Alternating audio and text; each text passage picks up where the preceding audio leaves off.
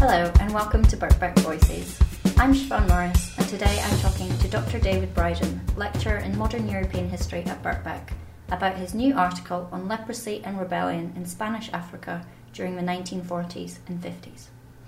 So, could you start by telling us briefly what the article is about? So the article is about a leprosy settlement called Micomeseng, uh, which uh, is in modern-day Equatorial Guinea, uh, close to the border of Cameroon, but in the 1940s and 1950s was part of the Spanish colony known as Spanish Guinea, uh, which was part of uh, Spain's uh, African territories, which included uh, parts of northern Morocco and the western Sahara.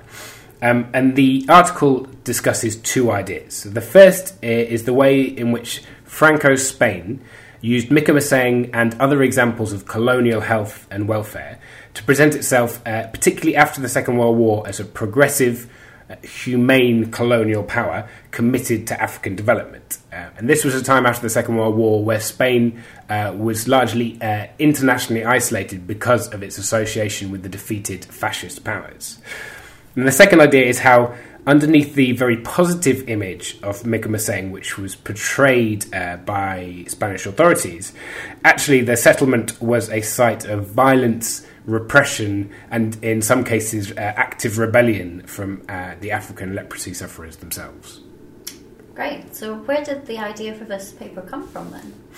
Uh, so I, I, came across it in uh, some research I was doing in uh, the modern Spanish government archives in Alcalá de Henares, which is near Madrid, and which includes uh, the modern colonial archives. Um, and I came across a file about uh, Micomeseng, and one of the first documents uh, that I found in this file uh, was a handwritten plea for clemency from six leprosy sufferers who had been sentenced uh, to uh, a labour battalion uh, or to, to a period of uh, hard labour. following a rebellion in 1946, and they were asking the colonial governor of Spanish Guinea to uh, to let them off the final months of their sentences because they said their bodies were full of leprosy and ulcers, which made the punishment particularly cruel for them. Um, and it really stood out this document because uh, they'd uh, they'd signed uh, they'd signed it with their fingerprints, with their, their thumbprints, and that's something that's very unusual. This kind of document is very unusual in these kind of colonial archives. Um, and so I looked at the rest of the uh, the file, and it was part of a, uh, judicial uh, file investigating this rebellion in uh, 1946, which included uh, transcripts of interviews both with um, Spanish experts working at the settlement, uh, with um, Africans who were involved in running the settlement, and in some cases with African uh, patients themselves. Um, and what it suggested was a regime within Micomeseng in which patients were mistreated and neglected uh, where very little effort was made to treat their illnesses, where they were threatened, for example, at gunpoint if they misbehaved, where children were forcefully separated from their mothers, and where people being transported to the settlement were, on some occasions, left to die by the roadside if they were too ill to move. Um, and after I'd, I'd, I'd, read these documents, I went away and did some further research on, on Micomeseng, um, and I realised that, that this uh, was very different from the image that was portrayed of the settlement. So, Francoist experts and officials uh, often uh, used Micomeseng as part of their propaganda and publicity,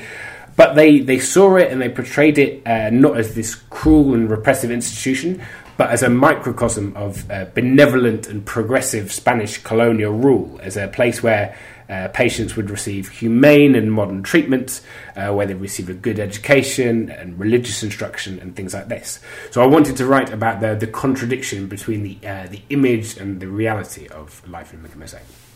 So, yeah, as you speak about um, these files, uh, could you maybe elaborate on what problems you faced in trying to write this history when, as you say, the only sources are from the colonial authorities?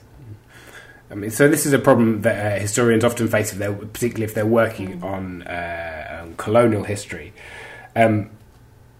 and the problem for me in particular was that because all of these files were written from the point of view of colonial authorities, it was very uh, difficult to get to the truth about what this uprising involved. So uh, the colonial governor and local officials quite often described it as you know, specifically as an uprising uh, which involved violence, which involved uh, weapons, which involved threats to the lives of uh, local uh, authorities. But some of the other documents suggested it was less of an uprising and more of a kind of a peaceful protest uh, and a legitimate complaint uh, against. Um, against uh, mistreatment and, and poor living conditions, and ultimately, it's, it was impossible to me for to, to find out exactly what this uprising uh, involved. Um, and generally, trying to uncover the truth of the uprising and what happened uh, was very difficult because all of my information was mediated through these uh, these colonial uh, documents and things like the um, the letter from the uh, the six uh, leprosy sufferers who'd been convicted uh, of rebellion were only a very small part of the archives. So, for example, um, when the colonial authorities were trying to explain what happened uh, they quite often uh, reach for these kind of common uh, colonial tropes of the era. So, uh, saying, for example, that the uprising was caused by uh, the racial inferiority of the African patients, exacerbated by their the leprosy itself, which apparently meant that they just didn't understand the reasons for the, the, the settlement being organised the way it was. Um, and actually, the the appeal from the uh, six leprosy sufferers in the um, uh, the Labour Battalion to be uh, excused the the last few months of their, their punishment was rejected for this very reason because uh, the the leader of the the Spanish leader of the um, the leprosy settlement argued that uh, Africans wouldn't understand the reasons uh, for, for, for, for, um, for, for forgiveness, for, for allowing people uh, off their, their the final months of their um, their punishment, that they would see it as weakness, and that therefore by letting them off, it would encourage uh, future rebellion. And so all of the uh, the information from this uh, this file was mediated through these kind of like these colonial ideas and these colonial tropes. So where does this specific research fit into your wider work? So my wider work is on Franco Spain, um, and particularly on uh, its the work of its uh, health experts, its social experts, and its welfare welfare experts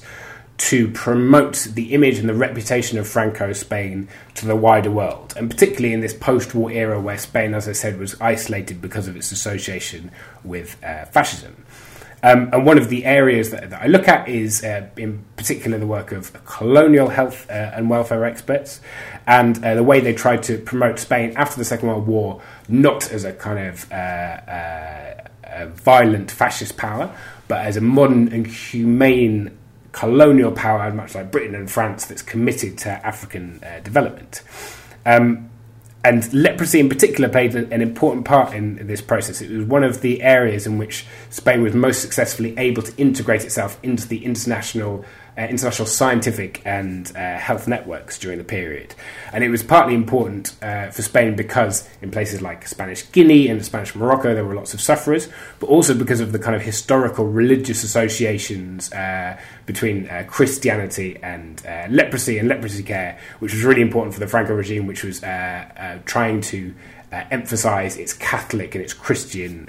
credentials. So, for example, in 1953, one of the first ever uh, major international conferences or events held in Spain was an international leprosy conference held in Madrid, where there were over 400 uh, delegates from around the world, from 40 different countries, representatives of international organizations, and things like that. And at this conference, uh, there was an exhibition about Micomeseng in particular, including photographs of African leprosy sufferers and papers given on the, uh, the apparent success of uh, leprosy treatment in uh, Micomeseng. And a few years uh, later, um, uh, a Spanish expert uh, was one of the, the first to uh, gain a major role within the World Health Organization, within uh, the WHO, as a leader of the, the new World Health Organization International uh, Leprosy Program. Um, and actually, one of the Spanish experts who was involved in leprosy treatment at the WHO and who was involved in ex- expert committees was a, um, a guy called Victor uh, Martinez Dominguez, who had been the leader of uh, Micomeseng in 1946 during the time of the rebellion and had been accused at the time by lots of African leprosy sufferers as being the person who was responsible for this, uh, this oppressive uh, and violent regime. Um, but then it also fits it into, I think, the uh, the wider history of Franco Spain. So one of the uh, the main themes for historians uh, writing on Franco Spain has been the repression and violence of uh, life under the regime, particularly the repression and violence aimed at working class communities and uh, the defeated republican communities after the Second World War. Um, and like in uh, and in uh, Spanish Guinea, the Franco regime lauded its commitment to welfare and social justice at a time where actually social provision, particularly for these working class communities, was deeply inadequate and was often used as a tool of state surveillance uh, and repression.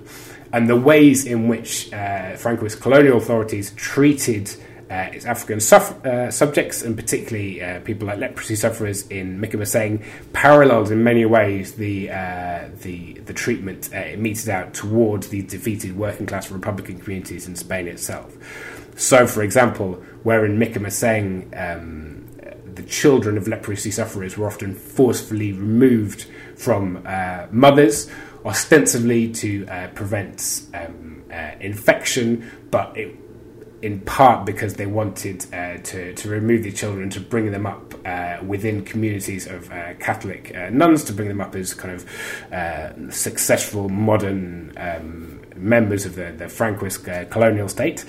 Uh, in Spain itself, uh, children of imprisoned Republicans uh, were often removed from their mothers to be brought up by families loyal to the regime or in institutions run by, by Catholic religious orders.